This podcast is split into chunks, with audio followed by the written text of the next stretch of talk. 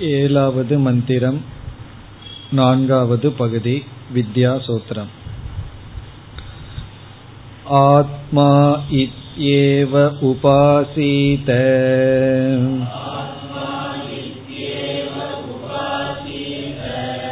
அத்ர ஹேதே. சர்வ ஏகம் பவந்தே.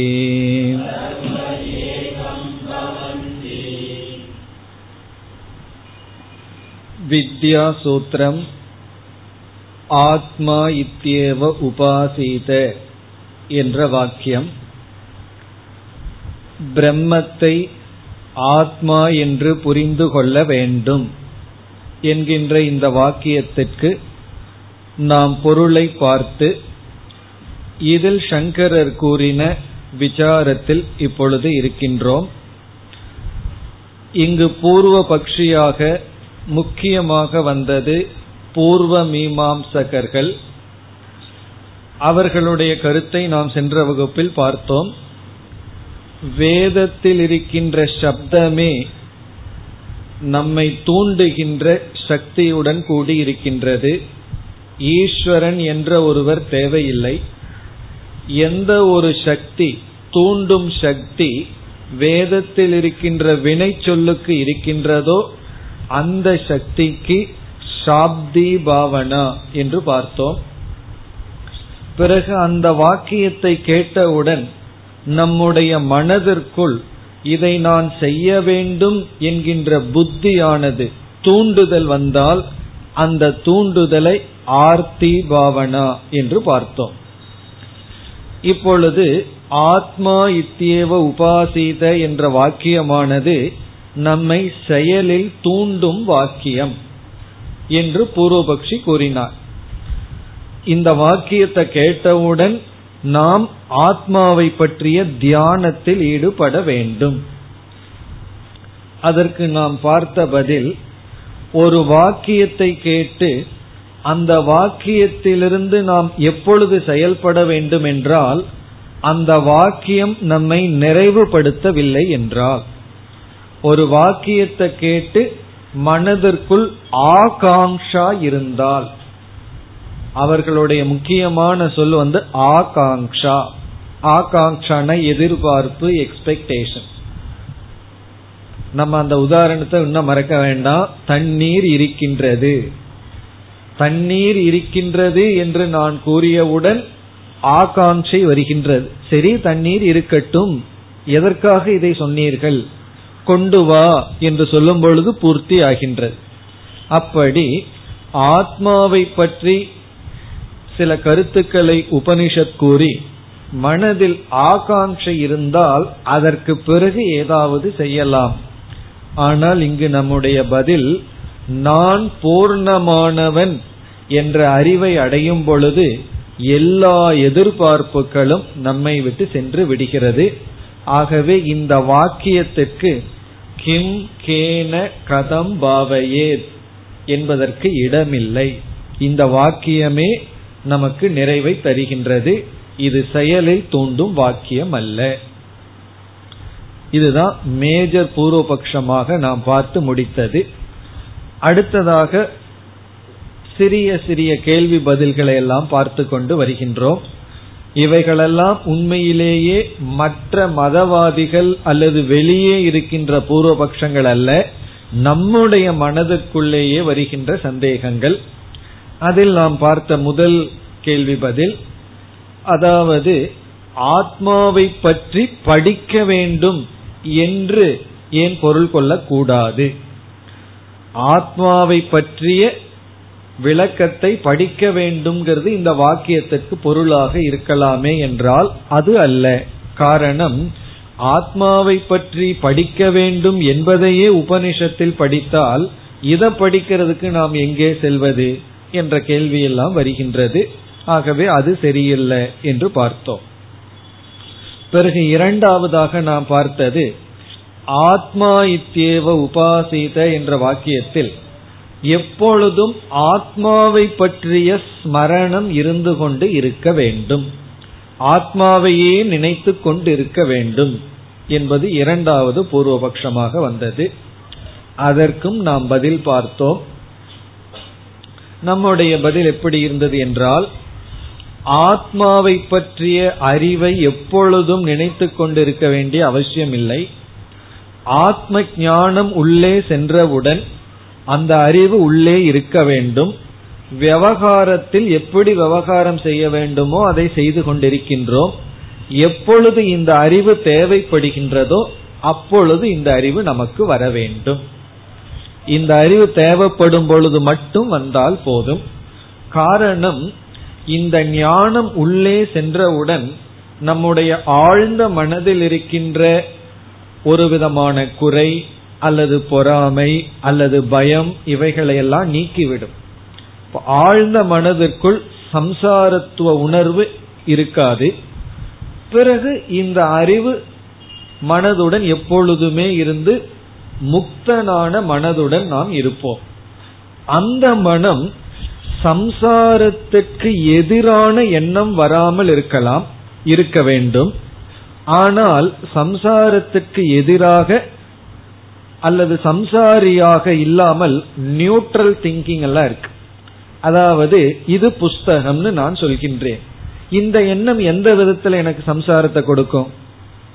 இந்த புஸ்தகம் என்னுடையது அல்ல அந்த எண்ணம் தான் எனக்கு சம்சாரத்தை கொடுக்கும். இப்ப எத்தனையோ எண்ணங்கள் வருகின்றது. அந்த எண்ணம் நம்ம சம்சாரத்தை கொடுக்கின்ற எண்ணம் அல்ல.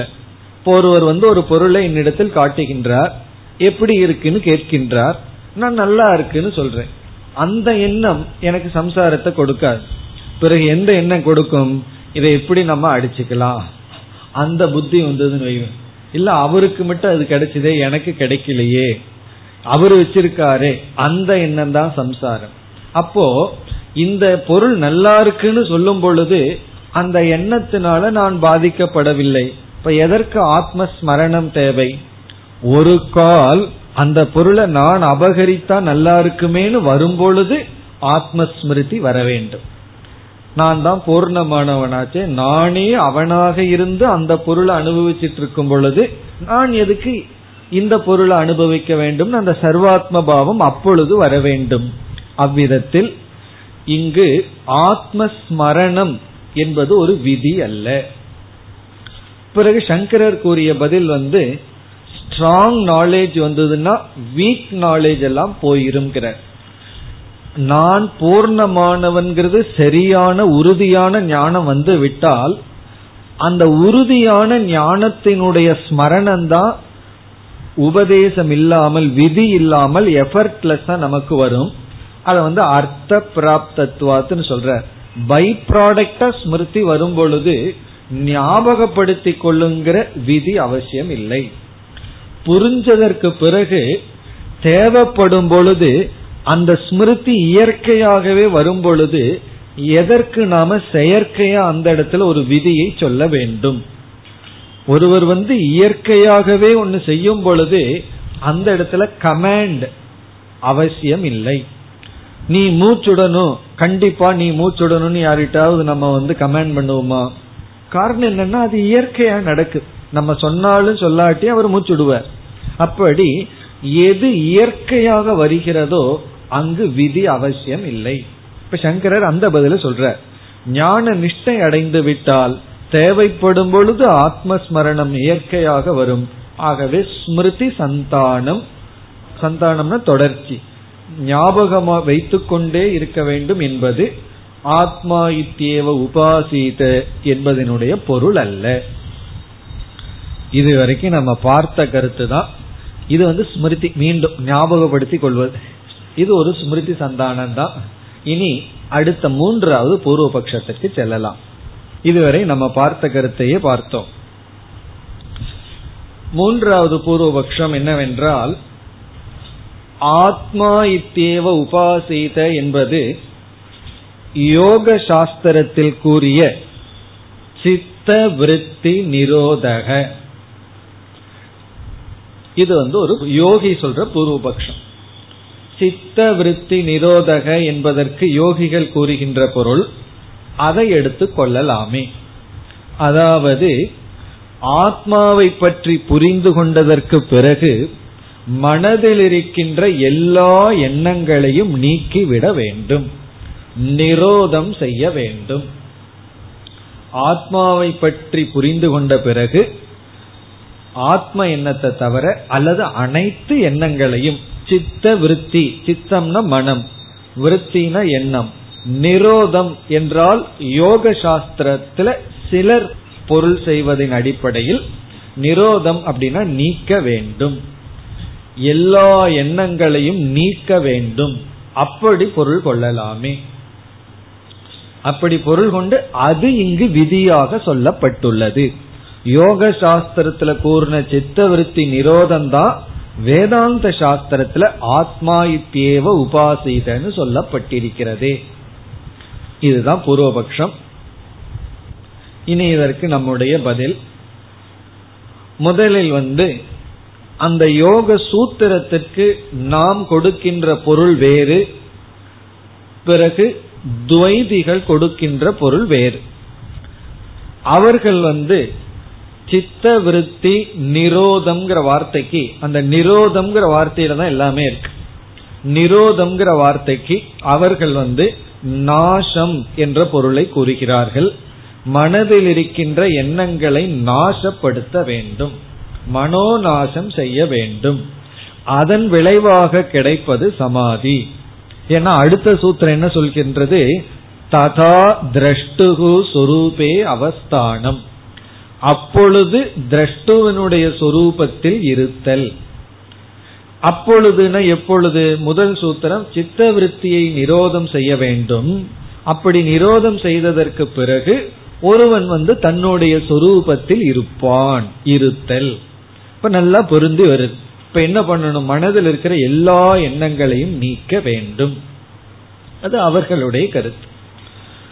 பிறகு சிலர் என்ன சொல்வார்கள்? எல்லா எண்ணங்களையும் ஒடுக்க வேண்டும் அல்லது அடக்க வேண்டும். இப்படியெல்லாம் அவர்கள் பொருள் சொல்கின்றார்கள். இனி நம்முடைய பதில் மனதில் இருக்கின்ற எண்ணங்களை நாசம் செய்ய முடியாது. இம்பாசிபிள் அது முடிகிறதா இருந்தா செய்யலாமா வேண்டாமான்னு அப்புறம் யோசிக்கலாம். முடிகிற விஷயத்துல தேவையா இல்லையாங்கிறது ஒன்று. இது முடியாத விஷயம்ங்கிறதா நம்முடைய கருத்து.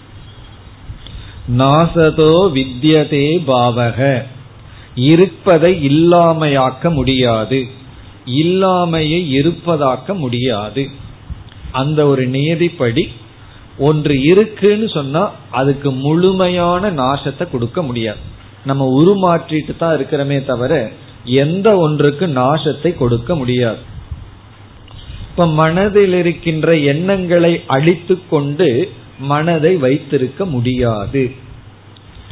பிறகு வந்து அதை ஒடுக்க வேண்டிய அவசியமும் இல்லை. ஒடுக்குன்னா இப்படி லயம் அடைந்தால் மீண்டும் அதே ஒரு காலத்துல மீண்டும் தோன்றிவிடும். அது தூக்கத்துக்கு சமம். ஆகவே அதை ஒடுக்க வேண்டிய அவசியமும் இல்லை. ஒடுக்குவதும் புருஷார்த்தம் அல்ல. பிறகு அவர்கள் கூறிய பொருள்படி இங்கு பூர்வபக்ஷம் வருகின்றது. பூர்வபக்ஷி என்ன நினைச்சிட்டு இதை கூறுகின்றான்?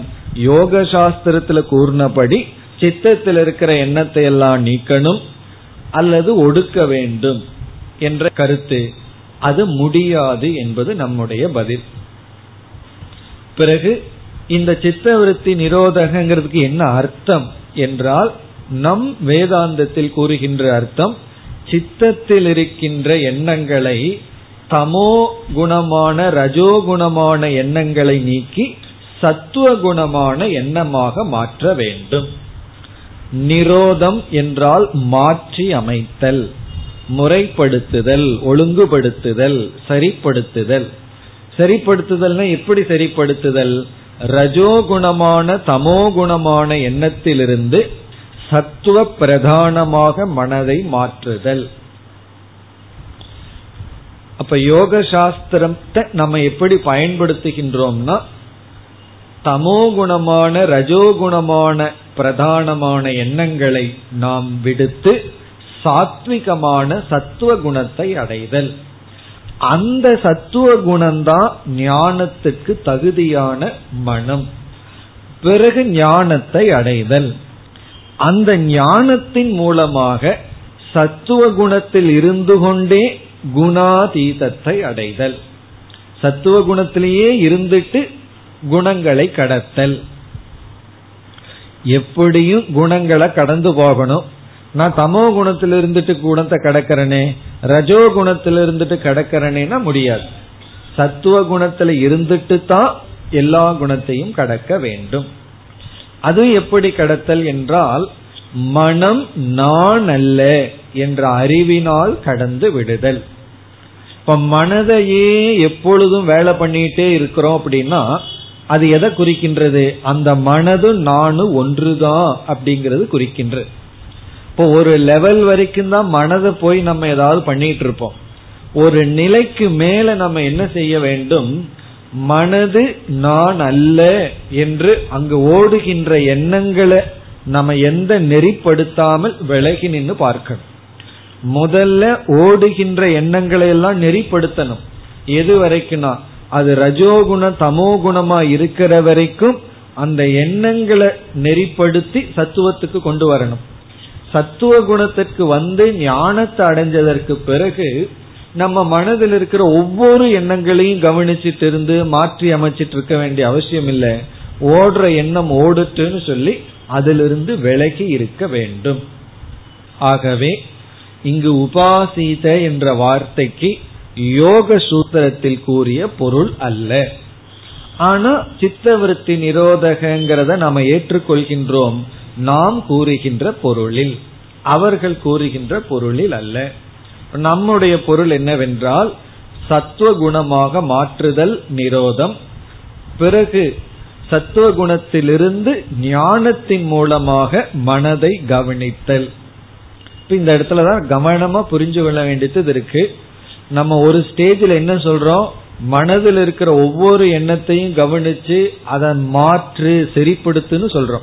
அதெல்லாம் பண்புகள் அடையிற இடத்துல. ஒரு ஸ்டேஜில் கடைசியில என்ன சொல்றோம்? என்ன என்ன இருந்தாலும் இருந்துட்டு போட்டு அதுக்கு உனக்கு சம்பந்தம் இல்லைன்னு சொல்றோம். அது லாஸ்ட் ஸ்டேஜ் அதை போய் முதல் ஸ்டேஜ்லயே எடுத்துட்டு மனதுல என்ன என்ன ஓடுனாலும் ஓடட்டும். நான் அசங்கமானவன். நான் ஆத்மா நான் மனம் அல்ல ஆகவே மனதுல என்ன எண்ணம் இருந்தாலும் அது எனக்கு இல்லைன்னு சொல்லக்கூடாது. ஆரம்பத்துல சொல்லக்கூடாது. அது கடைசி ஞான நிஷ்டை அடைந்தவுடன் நம்ம மனதுல ஓடுகின்ற எண்ணத்தை எல்லாம் அது வந்து ஒரு பொருளாக திருஷ்யமாக பார்த்து கொண்டு நாம் அதோடு சம்பந்தப்படாமல் இருத்தல். அதுதான் நம்முடைய வேதாந்தத்துல கூறுகின்ற விளக்கம். நம்முடைய விளக்கம் தான் சரிங்கிறதல்ல. நம்முடைய விளக்கத்துல தான் பலன் இருக்கின்றது முடியும் கூட. அவர்கள் சொல்வது வந்து நடக்காதது. எது? சித்தத்தில் உள்ள எண்ணங்களை அழித்தல் என்பது நடக்காத விஷயம்.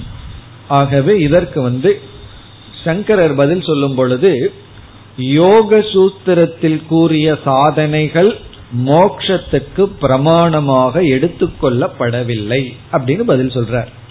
யோக சூத்திரத்துல சொல்றபடி கூறிய சாதனைகளோ பொருள்களோ அவர்களுடைய இன்டர்பிரேஷன் வந்து மோக்ஷத்திற்கு பிரமாணம் அல்ல மோக்ஷத்துக்கு நேரடி சாதனம் அல்ல நேரடி சாதனம் ஞானம். பிறகு உடனே சங்கர சொல்றார் அந்த ஞானத்துக்கு யோக சாஸ்திரம் நம்மை தகுதிப்படுத்தும்.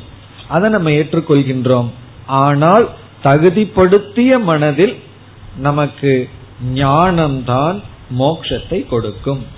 எப்படி கொடுக்குதுன்னா சத்துவத்துல மனது இருக்கும் பொழுதே நான் வந்து மனம் அல்ல. அப்படி பண்றதுனால நமக்கு என்ன பலன்னா சத்துவ குணத்தினால வர்ற சம்சாரம் நமக்கு வராது. அப்ப நம்ம சம்சாரத்தை அனுபவிக்கிறதுலயே ஒரு மாற்றம் வரணும். முதல்ல தமோ குண ரஜோகுணமான சம்சாரத்தை அனுபவிப்போம். பிறகு வேற விதமான சம்சாரத்தை அனுபவிப்பணும். எப்படின்னா முதல்ல அசுத்தத்தில் இருக்கும் பொழுதே ஒரு சந்தோஷத்தை அனுபவிப்பார்கள். பிறகு வந்து சுத்தமா இருந்தா தான் அவர்களுக்கு டிஸ்டர்ப் ஆயிரும். பிறகு என்ன ஆகும்னா தூய்மையில் இருக்கிற சந்தோஷத்தை அனுபவிக்கணும். தூய்மை போயிட்டா துக்கம் வந்துடும் அந்த துக்கத்தை மனசு அனுபவிக்குதுனாவே சத்துவத்துக்கு வந்திருக்கோம்னு அர்த்தம். பிறகு குணாதீத்தன் மோக்ஷம்னு சொன்னா மீண்டும் அசுத்துல போய் உட்கார்ந்துக்கிறதுன்னு பொருள் அல்ல. நமக்கு பிராரப்த வசத்தினால சில சமயங்கள்ல நம்முடைய விருப்பத்துக்கு மாறா நடக்கும் பொழுது அதனாலும் பாதிக்கப்படாமல் இருத்தல். அதுதான் மோட்சமே தவிர சித்த விருத்தி நிரோதம் அல்ல இதோடு மூன்றாவது பூர்வபக்ஷம் பதில் முடிவடைகின்றது. நம்ம மூன்றாவது பதில என்ன பார்த்தோம்னா மனதை வந்து மித்தியான்னு பார்க்கிறது தான் மோட்சமே தவிர மனதை மாற்றிக்கொண்டே இருப்பதல்ல. இனி நான்காவது பூர்வபக்ஷம். இதுவும் நம்முடைய அனுபவத்தில் அடிக்கடி வருவதுதான். இந்த நான்காவது பூர்வபக்ஷம் என்னவென்றால் நாம பொதுவாகவே எந்த ஒரு பலன் அனுபவிக்கும் பொழுதும் அந்த பலன் கர்மத்தின் விளைவாகவே தான் வந்திருக்கு. ஒரு செயல் செய்யறோம் செயலினுடைய விளைவா நமக்கு பலன் கிடைக்குது. நம்ம செயல் செய்யாம பலன் கிடைச்சா என்ன சொல்லிடுவோம் தெரியுமோ?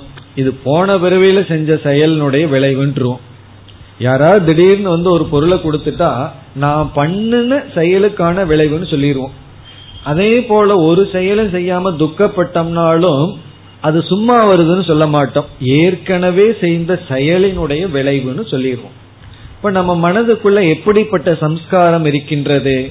நாம் அனுபவிக்கின்ற அனைத்து விளைவுகளும் கர்ம பலன் செயலினுடைய விளைவு.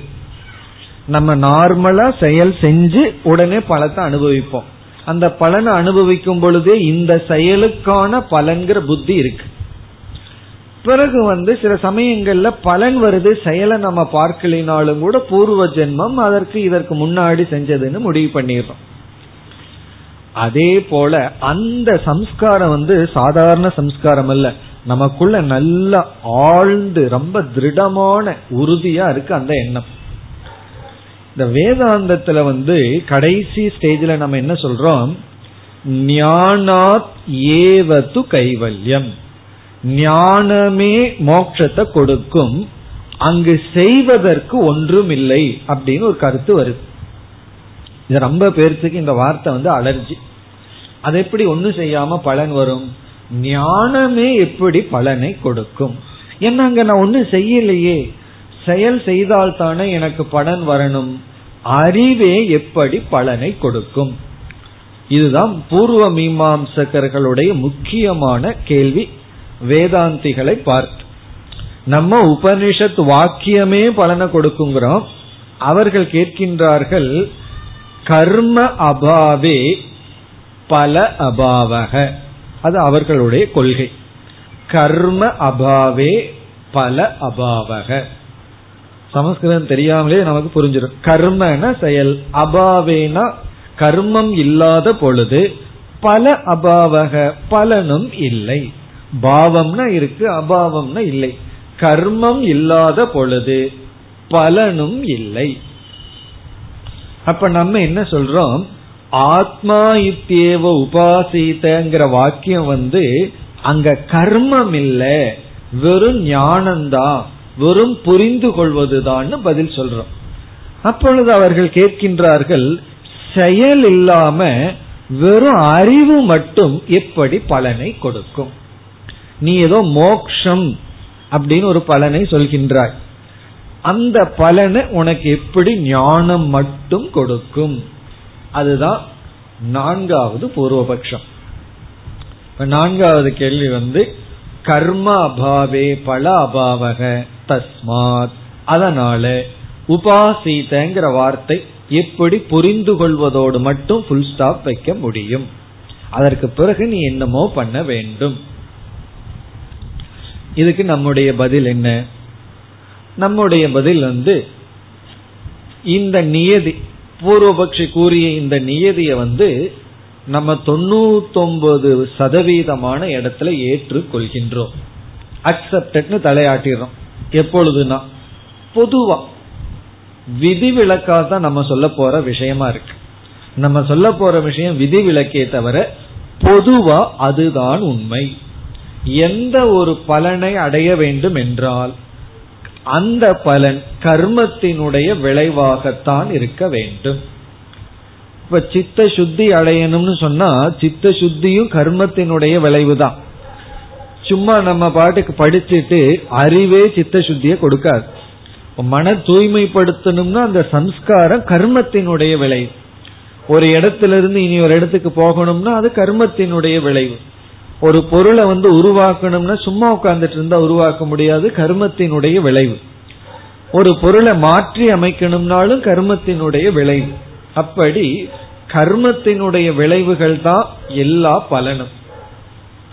ஆனால் ஒரு இடத்தில் நம்முடைய சம்சாரம் அல்லது துக்கம் பிரமையினுடைய விளைவாக இருந்தால் பிரமா அப்படின்னா ராங் நாலேஜ் தவறான அறிவின் விளைவாக ஒரு துயரம் இருந்தால் நம்முடைய துயரத்துக்கு காரணம் வந்து பிரமையாக இருந்தால் பிரமான ராங் நாலேஜ் தப்பான அறிவின் விளைவாக துயரப்பட்டு கொண்டிருந்தால் அந்த துயரத்துக்கு காரணம் தப்பான அறிவு. அப்ப என்னதான் வந்து அந்த துயரத்தை நீக்கும்? சரியான அறிவு. சரியான அறிவு வந்து விட்டால் தவறான அறிவினுடைய விளைவு சென்றுவிடும். அதான் சரியான அறிவு வந்து விட்டதே. அப்ப சரியான அறிவே பலன் ஒரே ஒரு இடத்துல தப்பான அறிவினால் அங்க துயரம் வந்தால். தப்பான அறிவினால் அங்க துயரம் வரலினா வேண்டாம். சரியான அறிவு வந்தாலும் சரி வராட்டியும் சரிதான்.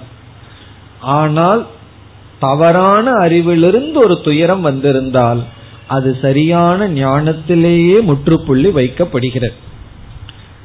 நமக்கு என்ன உதாரணம் இருக்கு? எவ்வளவு வேணாலும் நம்ம வேதாந்தத்துல சொல்லலாம். அதே ரஜு சர்ப்பம் தான் பாம்புன்னு நினைச்சிட்டு இருக்கோம். பயம் இருக்கு ஓடணும்னு இருக்கு. அது கயிறுன்னு புரிந்ததற்கு பிறகு என்ன செய்ய வேண்டும்? அந்த புரிந்து கொள்வதே பலன். அது எப்படி புரிஞ்சு கொண்ட உடனே பலன்னா? புரிஞ்ச உடனே ஏதோ ஒன்று போகுதே.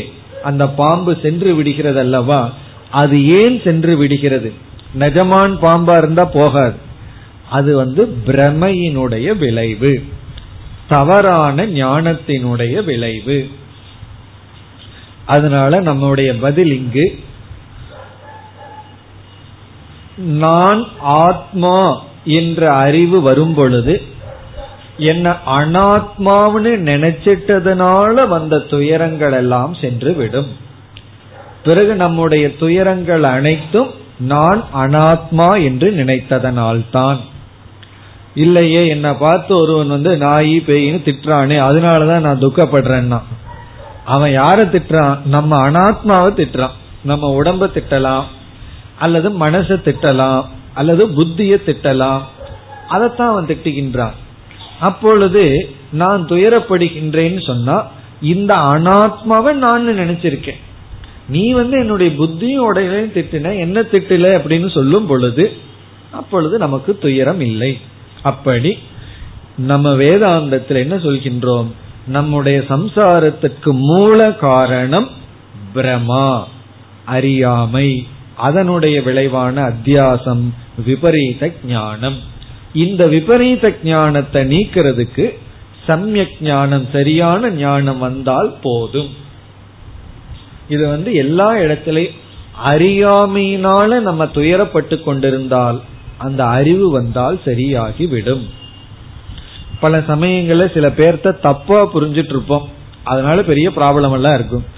அது தப்புன்னு தெரிஞ்சிட்டோம்னா பிறகு அவர்களை குறித்த வெறுப்பு மற்றதெல்லாம் நீங்கி விடும் அப்ப சரியான ஞானம் வந்தால் தவறான ஞானத்தினுடைய விளைவு சென்று விடும்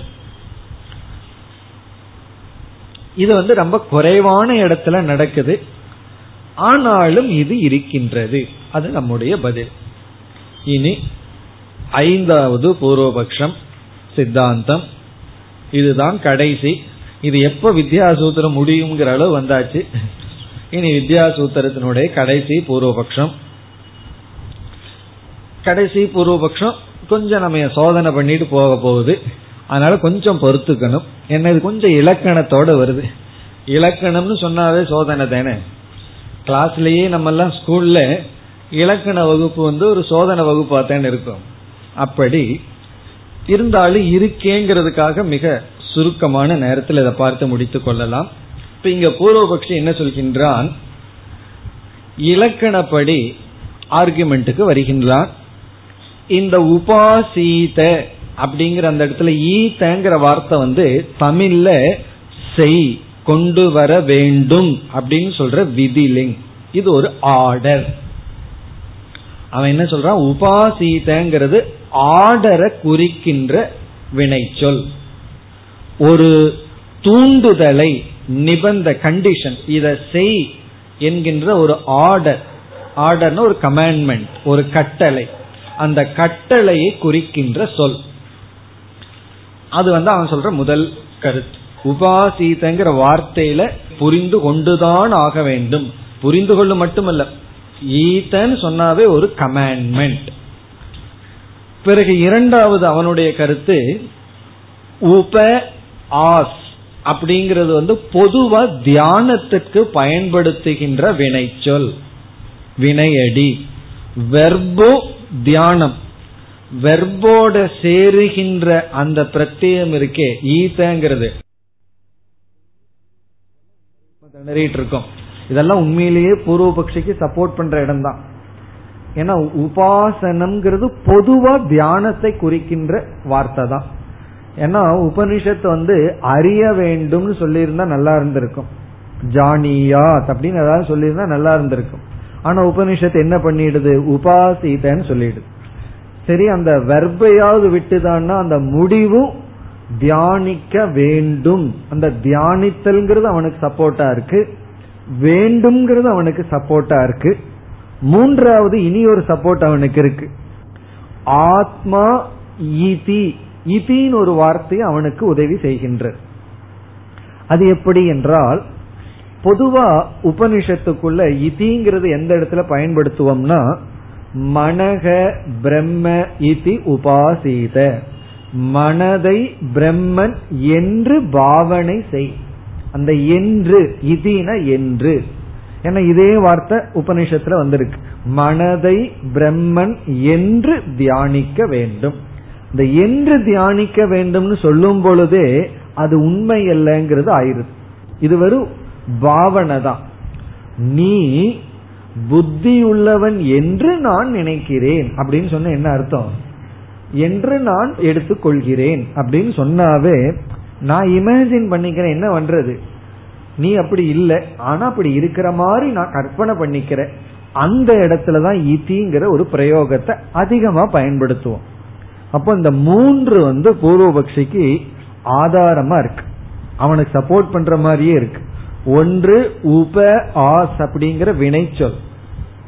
இனி ஒன்று கட்டளை. வினைச்சொல்லுக்கு பிறகு கட்டளை வருகின்றது. மூன்றாவது இதி சப்தக. இதிங்கிற ஒரு வார்த்தை. இதினா என்று.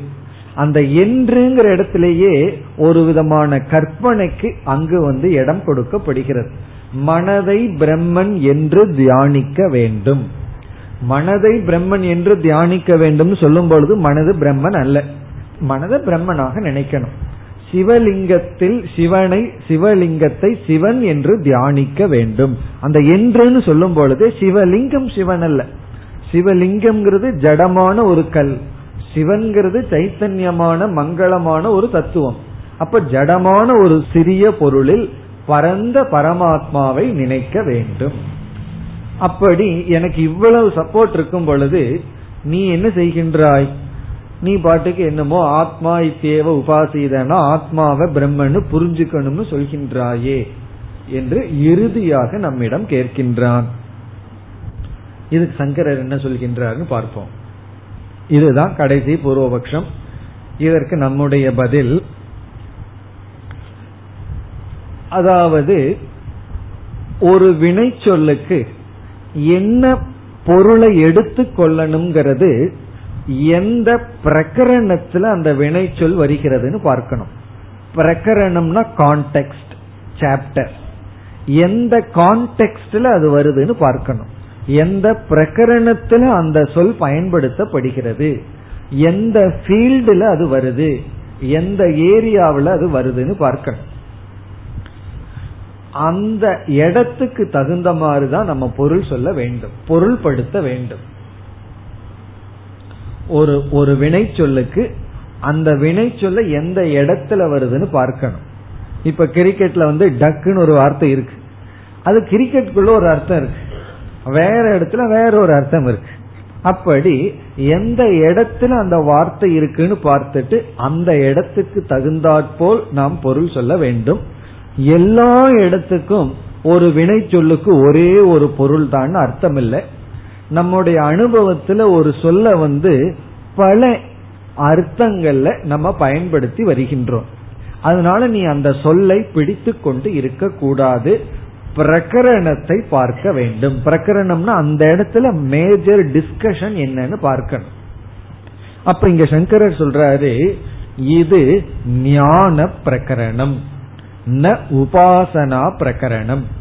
இங்க நம்முடைய டிஸ்கஷன் வந்து புரிஞ்சுக்கிற விஷயத்துல பேசிட்டு இருக்கிறமே தவிர தியானத்துக்குரிய விஷயம் அல்ல. தஜ்ஜலா நித்யுபாசிதங்கிற இடத்துல எல்லாம் அங்க தியானம் தான் அதனால தியானம்னு ஒத்துக்கிறோம். மனக பிரம்ம இத்யுபாசிதங்கிறது உபாசனா பிரகரணம். அங்க டாபிக்கே உபாசனா. விதவிதமான உபாசனை பேசும்போது உபாசிதனா உபாசனை தான் ஆனா இந்த இடத்துல நம்ம வந்து புரிஞ்சுக்கிறதுக்காக வந்திருக்கோம். ஆகவே அதற்கு தகுந்தாற்போல் பொருள் சொல்ல வேண்டும். நம்ம பல சமயங்கள்ல ஒரு வெர்புக்கு ஒரு அர்த்தத்தை வச்சுட்டு எல்லா இடத்துலயும் அதையவே அப்ளை பண்ணிட்டு தான் கம்யூனிகேஷன் கேப் வருது. நம்ம இடத்துக்கு தகுந்த மாதிரி எந்த இடத்துல எப்படிப்பட்ட பொருள் அப்படின்னு பார்த்து நம்ம புரிந்து கொள்ள வேண்டுமே தவிர இந்த டிக்ஷனரியை படிச்சுட்டு எல்லா இடத்துலயும் இதே பொருளை தான் பிடிச்சிட்டு இருப்பன்னு பிடிக்க கூடாது. அப்படி சங்கரர் வந்து பொருள் சொல்கின்றார். என்ன பொருள்? நம்முடைய பதில் பிரகரண வசாத். இங்க இருக்கிற பிரகரணம் ஞான பிரகரணம்னா உபதேசம் பண்ணி புரிஞ்சுக்கிற இடம். ஆகவே அங்கு தியானம்ங்கிறது பொருள் அல்ல அறிய வேண்டும் என்பது பொருள். இது ஒரு பதில். இனி இரண்டாவது. இரண்டாவது என்னவென்றால் அவன் என்ன சொன்னான்? கட்டளை சொல் வருகின்றது அப்படின்னு சொன்னான். பிறகு அதே பூர்வ மீமாம்சகர்கள் ஒரு இடத்துல என்ன செய்துள்ளார்கள்? இதே இப்படி ஒரு வேதிக் ஸ்டேட்மெண்ட் இருக்கு வேத வாக்கியம் இருக்கு. அக்னிஹோத்திரம் ஜுகோதி அப்படின்னு ஒரு வேத வாக்கியம் இருக்கு. அக்னிஹோத்திரம் ஜுகோதி இது ஒரு வேத வாக்கியம். இந்த ஜுகோதிங்கிற இடத்துல என்ன டென்ஸ் வந்திருக்குன்னா அக்னிஹோத்திரத்தை செய்கின்றான் அப்படின்னு வந்திருக்கு. அங்க கட்டளையே கிடையாது. ஆனா அவன் என்ன பொருள்படுத்துறான்? இது வந்து விதிபரமா இருக்கிறதுனால பிரசன்ட் டென்ஸ் அதாவது அக்னிகோத்திரத்தை செய்கின்றான்ங்கிறத நீ செய்ய வேண்டும்னு பொருள்படுத்தணும்னு சொல்றான் அவன். அதாவது ஜுகோதிங்கிறத ஜுகியாத்னு பொருள்படுத்துங்கிறான். அக்னிகோத்திரம் செய்கின்றான்ங்கிறத செய்ய வேண்டும்னு இடத்துக்கு தகுந்த மாதிரி பொருள்படுத்தணும்னு அவன் சொல்றான் அந்த இடத்துல. நம்ம இங்க என்ன பதில் சொல்றோம்? நான் அதே போல தலைகீழா பண்றேங்கிறோம் நீ வந்து பிரசன்ட் டென்ஸ கட்டளையா மாத்தின. நிகழ்கால வினை சொல்ல கட்டளை வாக்கியமா நீ மாத்துற. கட்டளை வாக்கியத்தை நான் நிகழ்காலமா மாத்துறேன். நீ பண்றது தானே நானும் பண்றேன். சில சமயங்கள் அந்த மாதிரி ஆர்கியூ பண்ண வேண்டியது இருக்கு. இப்ப யாராவது வந்து இப்ப கிளாஸுக்கே வந்துட்டு இருக்கீங்க நீ என்ன பொறுப்பு இல்லாம நீ பாட்டுக்கு போறேன்னு சொன்னா நீ என்ன சொன்ன நீங்களும் பொறுப்பு இல்லாம விளையாடுறதுக்கு இங்கேயோ போறீங்க. அதே போல நானும் இதுக்கு வர்றேன். நீங்க ஒரு இடத்துல நீங்க டைம் பாஸுக்கு போறீங்க நான் ஒரு இடத்துக்கு வர்றேன். அப்படித்தான் சொல்லி ஆக வேண்டியது இருக்கு. அப்படி நீ அதை பண்ண அதனால நானும் இதை பண்றேன். இது எல்லா இடத்துலயும் சொல்லக்கூடாது. சொன்ன ரகலை வந்துடும் எப்பாவதுதான் இதை கையாளணும். இப்படி எல்லா இடத்துலயும் சொல்லிட்டு இருந்தா பெரிய ரகலை தான் வந்துடும் கிளாஸ்லயே ரகலை மூட்டி விடுறீங்களேன்னு சொல்ற மாதிரி இருக்கு. அப்படி சில சமயங்கள்ல அந்த ஆர்குமெண்ட் தேவைப்படுது. ஏன்னா சங்கரரே பண்ணியிருக்காரு. நீ வந்து கர்மகாண்டத்துல அக்னிகோத்திரம் செய்கின்றான்ங்கிற வார்த்தைய அக்னிகோத்திரம் செய்ய வேண்டும்னு மாத்தி பொருள் சொல்லும் பொழுது தியானிக்க வேண்டும் அறிந்து கொள்ள வேண்டும்ங்கிறத அறிகின்றான். அப்படின்னு பொருள் சொல்றதுல என்ன தப்பு? அப்படின்னு நம்ம பதில் சொல்லி விடுகின்றோம். இனி மூணாவது ஒண்ணு ஞாபகம் இருக்கோ? மூணாவது என்ன என்ன? இதிங்கிற சொல். இந்த இதிங்கிற சொல்லுக்கும் ஆயிரத்தி எட்டு அர்த்தம் இருக்குன்னு பதில் சொல்றோம். ஏன்னா இதிங்கிறது வந்து ஒரு அவ்வியம் ஒரு இன்டிக்ளைனபிள் வேர்டு அவ்வியம்னா அந்த பதம் அப்படியே இருக்கிற வார்த்தை. அதுக்கு இடத்துக்கு தகுந்த மாதிரி பொருள் இருக்கு. இப்ப இந்த இடத்துல நம்ம என்ன பொருள் சொல்றோம்னா ஆத்மாவை சரீரமற்றதாக குணங்களற்றதாக புரிந்து கொள்ள வேண்டும்ங்கிறதுக்கு தான் இதி என்ற சொல் பயன்படுத்தப்பட்டுள்ளது. இப்ப இதிங்கிற சொல் வந்து ஆத்மாவை ஒரு பொருள் இல்லாமல் வித்தவுட் ஆப்ஜெக்டிபிகேஷன் அர்த்தம். வித்தவுட் ஆப்ஜெக்டிபிகேஷன்னா மற்றதையெல்லாம் நம்முடைய அறிவுக்கு விஷயமா புரிஞ்சுக்கிறோம். ஆத்மாவை அப்படி இல்லாமல் அறிவுக்கு விஷயமாக இல்லாமல் அறிவு சுரூபமாக புரிந்து கொள்ள வேண்டும். இப்ப இதிங்கிறது என்ன பொருளை குறிக்கின்றது? அவிஷயத்துவ தியோதனார்த்தம் இது சப்தக அப்படிங்கிறார்.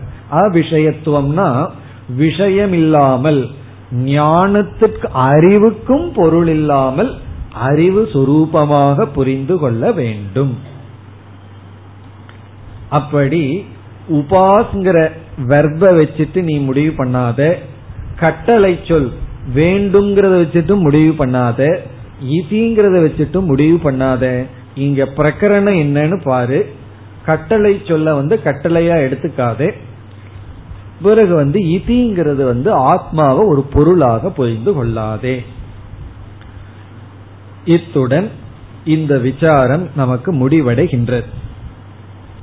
எந்த விசாரம் என்றால் ஆத்மா இத்தியேவ உபாசீத என்ற வாக்கியத்திற்கு சங்கரருடைய விசாரம் முடிவடைகின்றது. இப்பொழுது நாம் ஏழாவது மந்திரத்திற்கு வருகின்றோம். அதுல வந்து ஆத்மா இத்தியேவ உபாசித என்றால் இறுதியா என்ன பொருள்? சில சமயங்கள்ல பூர்வபக்ஷ சித்தாந்தத்தை பார்த்துட்டு கடைசியா என்ன சொல்றீங்க? அப்படின்னு சொல்லிருங்கன்றுவார்கள். ஏதோ சொல்லியாச்சு இது அல்ல அது அல்ல யோகம் அல்ல ஸ்மிருதி அல்லன்னு சொல்லியாச்சு. எனக்கு கடைசியே என்னன்னு சொல்லிருங்க அதை மட்டும் ஞாபகம் வச்சுக்கிறேன். அது நல்லதுதான். அது என்னன்னா ஆத்மாவை பிரம்மன் என்றுதான் புரிந்து கொள்ள வேண்டும். அதான் கடைசி அர்த்தம். ஆத்மாவைனா நான் என்னை பிரம்மன் என்றே புரிந்து கொள்ள வேண்டும். அத்த ஏதே சர்வே ஏகம் பவந்தி. அப்படி என்னை நான் புரிந்து கொள்ளும் பொழுது சர்வே ஏதே இவைகளெல்லாம் இவைகளெல்லாம்னா நான் என்ன திரஷ்டா ஸ்ரோதா மந்தா அறிபவன் கேட்பவன் பார்ப்பவன் நினைச்சிட்டு இருக்கேன் இந்த பிளவுகளெல்லாம் ஏகம் பவந்தி ஒன்றாகி விடுகின்றது. எனக்குள்ள எந்த பிளவும் வருவதில்லை. நான் பூர்ணம் ஆகின்றேன். இதோடு வித்யா சூத்திரம் முடிவடைகின்றது. இனிமேல் அவித்யா சூத்திரம் வரப்போகுது. வித்யா சூத்திரம் ஓவர் அவித்யா சூத்திரம் பிறகு வரும். இனி அடுத்த பகுதியில் ஞான பலம். இந்த வித்யா சூத்திரத்தை புரிஞ்சுட்டா என்ன பலன் கிடைக்கின்றது? இப்பொழுது அந்த பகுதியை படிக்கலாம். ததேதத்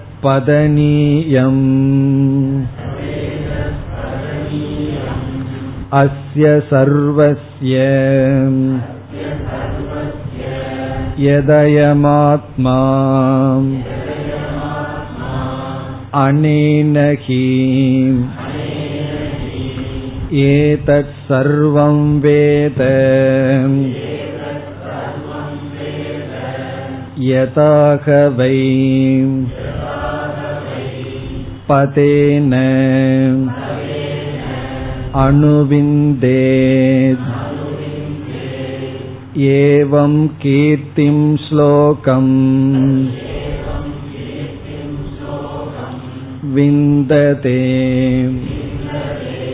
य एवं वेद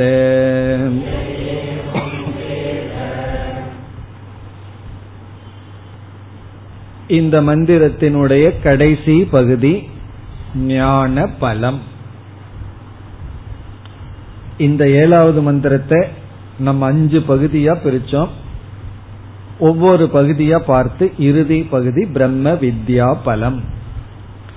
பலம் மிக எளிமையாக சொல்லப்பட்டுள்ளது. தது ஏதத் பதனீயம் அஸ்ய சர்வசிய ஏதயம் ஆத்மா அந்த பலனை சொல்லும் பொழுதே ஆத்மாவினுடைய லட்சணம் மீண்டும் வருகின்றது. சர்வசிய அஸ்ய சர்வசிய எது அயம் ஆத்மா? சர்வசியனா அனைவருக்குள்ளும் எது எந்த அயம் ஆத்மா? எந்த ஒரு இந்த ஆத்மா இருக்கின்றதோ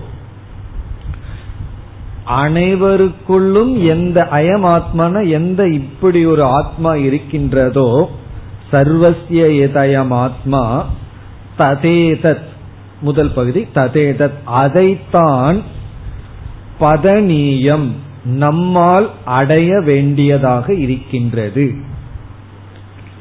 எந்த ஒன்று எல்லோருக்குள்ளும் ஆத்மாவாக இருக்கின்றதோ அதுதான் பதனீயம் பதனீயம்னா நம்மால பிடிக்க வேண்டித்தது அதுதான். நாம் அடைய வேண்டித்தது அதுதான். இந்த இடத்துல பலன் வரல. அடுத்த சொல்லல தான் பலன் வருகின்றது. அதாவது எந்த ஒன்று எல்லோருக்குள்ளும் இப்படி ஆத்மாவாக இருக்கின்றதோ நம்ம இப்ப விசாரம் பண்ண ஆத்மா சொரூபமா இருக்கோ அதுதான் பதனியம். பதனியம்னா that is to be obtained அடைய வேண்டும். சரி அப்படி அடைஞ்சிட்டா என்ன பலன்? அனேனகி ஏதத் சர்வம் வேத. அனேன இந்த ஞானத்தினால். முதல்ல மீண்டும் இந்த ஞானத்தையே சொல்லி எந்த ஒரு ஆத்மா எல்லோருக்குள்ளும் இருக்கின்றதோ அந்த ஆத்மாதான் நம்மால் அடையப்பட வேண்டும். அனேன அனேன ஆத்ம ஞானேன ஏதத் சர்வம் வேத. இவை அனைத்தையும் ஒருவன் அறிகின்றான். இதுதான் முதல் பலன். இங்க பலன் வந்து ரெண்டு விதத்துல சொல்லப்பட்டுள்ளது. முதல் விதமான பலன் இது. இங்கே ஒரு ஃபுல் ஸ்டாப் இருக்கு. இதுதான் முதல் விதமான பலன். இப்ப இந்த பலன் என்னவென்றால் ஏக விஜானேன சர்வ விஜானம் அதுதான் பலன். ஏக விஜானேன சர்வ விஜானம் சொன்னா இந்த ஒரு ஆத்மாவை அறிந்தால் நாம் அனைத்தையும் அறிந்ததாகிறது. நமக்கு எல்லாமே தெரிந்து கொண்டதாகி விடுகிறது. ஞாபகம் இருக்கோ? ஏதோ ஒரு உபனிஷத்துல ஆரம்பத்துல படிச்சிருக்கோம். கஸ்மின்னு விஜாதே சர்வமிதம் விஜாதம் பவதீதின்னு. எந்த ஒன்றை அறிந்தால் அனைத்தையும் அறிந்ததாகின்றதோ? அந்த பலன் இங்கு சொல்லப்பட்டுள்ளது. அதாவது இதை அறிஞ்சிட்டம்னா எல்லாமே அறிந்ததாகி விடுகின்றது. இதுல என்ன பலன்னு சொன்னா நம்முடைய அறிவுல ஒரு திருப்தி. அறிவில் அரிப்பு இருக்காது. எனக்கு அறிவில் இப்ப அரிப்பே இல்லை அப்படின்னு சொன்னா தமோ குணத்தில் இருந்தாலும் அறிவில் அரிப்பு இருக்காது. சத்துவ குணத்துக்கு வந்துட்டா ப்ராப்ளம் அதுதான். அறிவுல அரிப்பு இருந்துட்டே இருக்கணும். அந்த அரிப்பு இருக்காது. அறிவில் திருப்தி. அறிவுல திருப்தி வந்தாவே மனசுலயும் திருப்தி வந்துடும் புத்தியில ஒரு திருப்தி. புத்தியில ஒரு பூர்ணத்துவம். அதாவது யாராவது நம்ம கிட்ட வந்து ஒரு பெரிய உன்னை பத்தி ஏதோ ஒரு பயங்கரமான விஷயம் உன்கிட்ட சொல்லணும். நாளைக்கு சொல்றேன்ட்டு போயிடணும் அவர்கள். அதுக்கு அடுத்த நைட்டு பூரா நமக்கு சிவராத்திரி தான். இன்னும் எந்த விஷயமா இருக்கும்? எதை பத்தி சொல்றேன்னு சொல்லியிருக்காருன்னு சொல்லு. ஆனா நமக்கு இந்த ஞானத்தை அடைஞ்சிட்டா நீ என்ன சொல்ல போனாலும் ஒன்னாவது அனாத்மாவை பற்றி இருக்கும் ஆத்மாவை பற்றி இருக்கும். ஆத்மாவை பத்தி எனக்கு ஏற்கனவே தெரியும். அனாத்மாவை பத்தி எனக்கு தெரிஞ்சுக்க வேண்டாம். அப்படிங்கிற அறிவு நமக்கு வந்துடும் ரெண்ட பத்தி தானே இருக்க முடியும். ஆத்ம விஷயமா இருக்க முடியும் அனாத்ம விஷயமா இருக்க முடியும். ஆத்ம விஷயம் எனக்கு தெரியும். நீ சொல்ல வேண்டாம். சொன்னாலும் தெரிஞ்சதை தான் சொல்ல போறேன். தெரியாத அனாத்ம விஷயம் நீ எவ்வளவு சொன்னாலும் அதுல தெரியாதது இருக்கத்தான் போகுது. எனக்கு தெரிஞ்சுக்க வேண்டாம் என்று அறிவில் திருப்தி. அது முதல் பலன். அதுதான் ஏக விஜானேன சர்வ விஜானம் இதை ஒன்றை அடைந்தால் மீது மனதில் அனைத்தையும் அறிந்தது போல் ஆகின்றது அப்படின்னு என்ன? அனாத்ம வித்யா அவித்யா அப்படின்னு நீக்கி விடுவோம். இது ஒரு பலன். அனேன சர்வம் ஏதத் சர்வம் வேத. இனி இரண்டாவது விதமான பலன் அடுத்த வரியில் வருகின்றது. யதாகவை பதேன அணுவிந்தேத். இப்ப இங்க வந்து ஒரு உதாகரணம் சொல்லப்படுகின்றது. யதா எப்படி? யதாகவைன்னா ஒரு எக்ஸாம்பிள் எப்படி? பதேன அணுவிந்தேத். பதேன அப்படின்னு சொன்னா ஒரு பசுவானது நடந்து போயிருக்கு. அதனுடைய கால் தாரை வந்து இங்க பதம்னு சொல்லப்படுகின்றது. இப்போ ஒருவர் வந்து பசுவை வச்சிட்டு இருக்கார் வந்து பாக்குறாரு பசுவை காணும். அதை எப்படி அவர் கண்டுபிடிப்பார்னு சொன்னா திரும்பி திரும்பி பார்ப்பார். எந்த வழியா போயிருக்கு? அப்ப அந்த பசுவை கண்டுபிடிக்கிறதுக்கு இவர் பயன்படுத்துகின்ற உபாயம் என்னன்னா அதனுடைய பாதத்தினுடைய தாரை. அதனுடைய கால் தாரை. இப்ப அணுவிந்தேத்துன்னு சொன்னா ஒருவன் தன்னுடைய பசுவை அடைவதற்கு அதனுடைய கால் தாரையை எப்படி பயன்படுத்துகின்றானோ பயன்படுத்தி அடைகின்றானோ அப்படி. பதேன அப்படின்னா அந்த பசுவினுடைய கால் தாரையின் மூலமாக அணுவிந்தே அந்த பசுவை எப்படி ஒருவன் அடைகின்றானோ ஏவம் அது போல. ரொம்ப சுருக்கமா உபனிஷத் இங்கு சொல்கின்றது அது போல. எதானா எப்படி ஏவம்னா அது போல. இங்க நம்ம சேர்த்திக்கணும் ஆத்ம ஞானேன. அந்த பசுவினுடைய கால் தாரை தான் ஆத்ம ஞானம். இதெல்லாம் அந்த காலத்து உதாரணம். இப்பெல்லாம் தார் ரோடு இருக்கு. பசுவனுடைய தாரை எல்லாம் ஒன்றும் தெரியாது. அந்த காலத்துல எல்லாம் மண்ணு ரோடு. உடனே அப்படியே நல்லா தெரியும். ஏவம் அது போல ஆத்ம ஞானேன அங்க பதேன இங்க ஞானேன. பசு அடைகிறது போல இவன் எதை அடைகின்றான்? கீர்த்திம் ஸ்லோகம் விந்ததே. கீர்த்தியையும் ஸ்லோகத்தையும் அடைகின்றான். யார் எக ஏவம் வேத? யார் ஆத்மாவை இவ்விதம் புரிந்து கொள்கின்றானோ? ஆத்மாவை இவ்விதம் புரிந்து கொள்பவன் கீர்த்தியையும் ஸ்லோகத்தையும் அடைகின்றான்.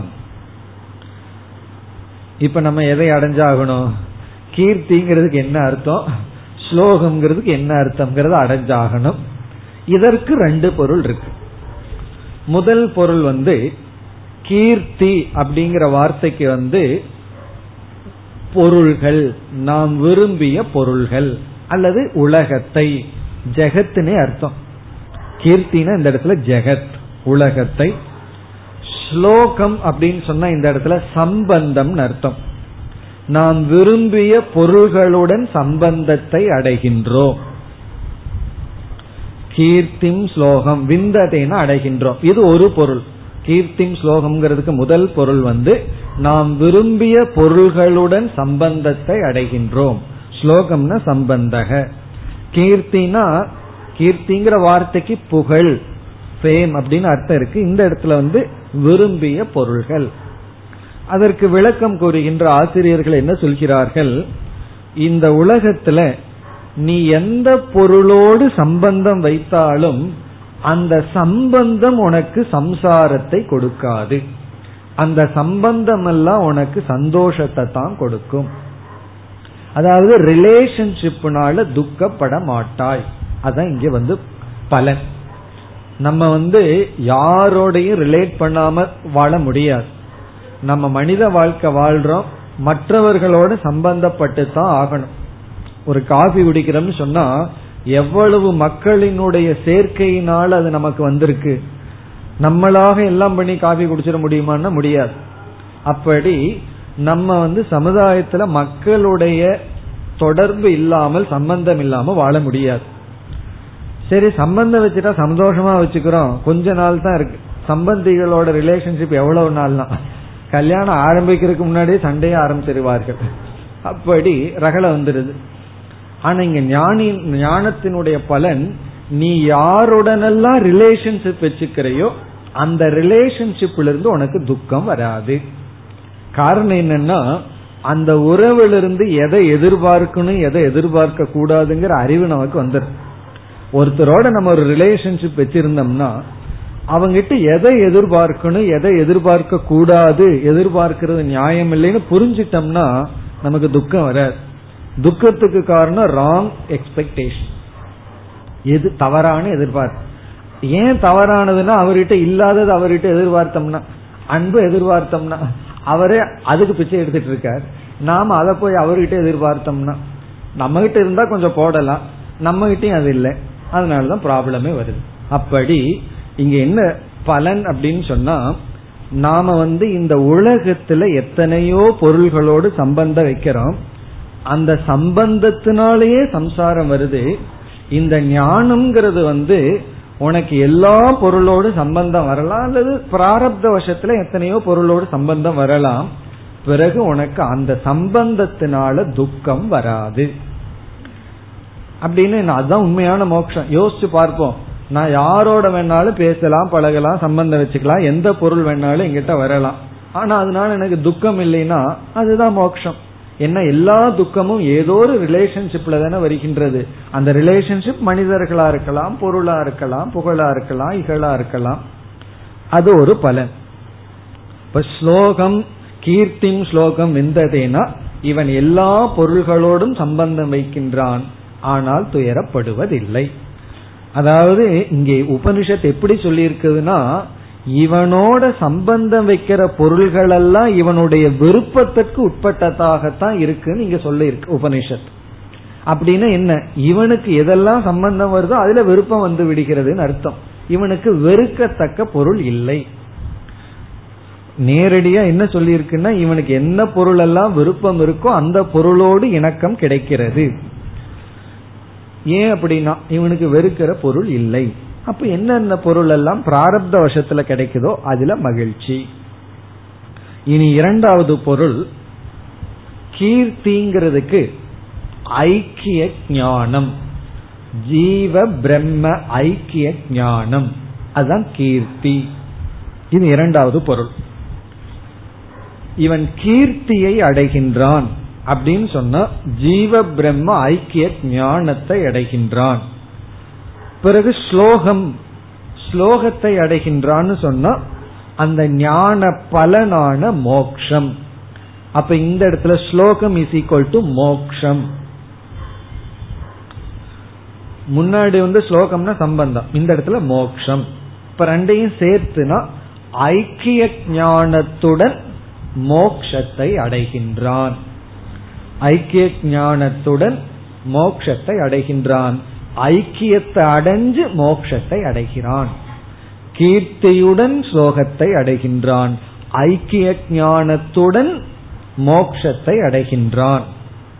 யார் எக ஏவம் வேத? யார் இவ்விதம் அறிகிறார்களோ? இதுல விளக்கம் எல்லாம் கிடையாது. இதோடு இந்த விசாரமும் முடிவடைகின்றது. அதாவது ஐந்தாவது பலன் இவ்வளவுதான். இங்கு சங்கரர் வந்து அதிக விளக்கமும் கூறவில்லை. இத்துடன் ஏழாவது மந்திரம் முடிவடைகின்றது. அடுத்த வகுப்பில் தொடரலாம். ஓம் போர் நமத போர் நமிதம்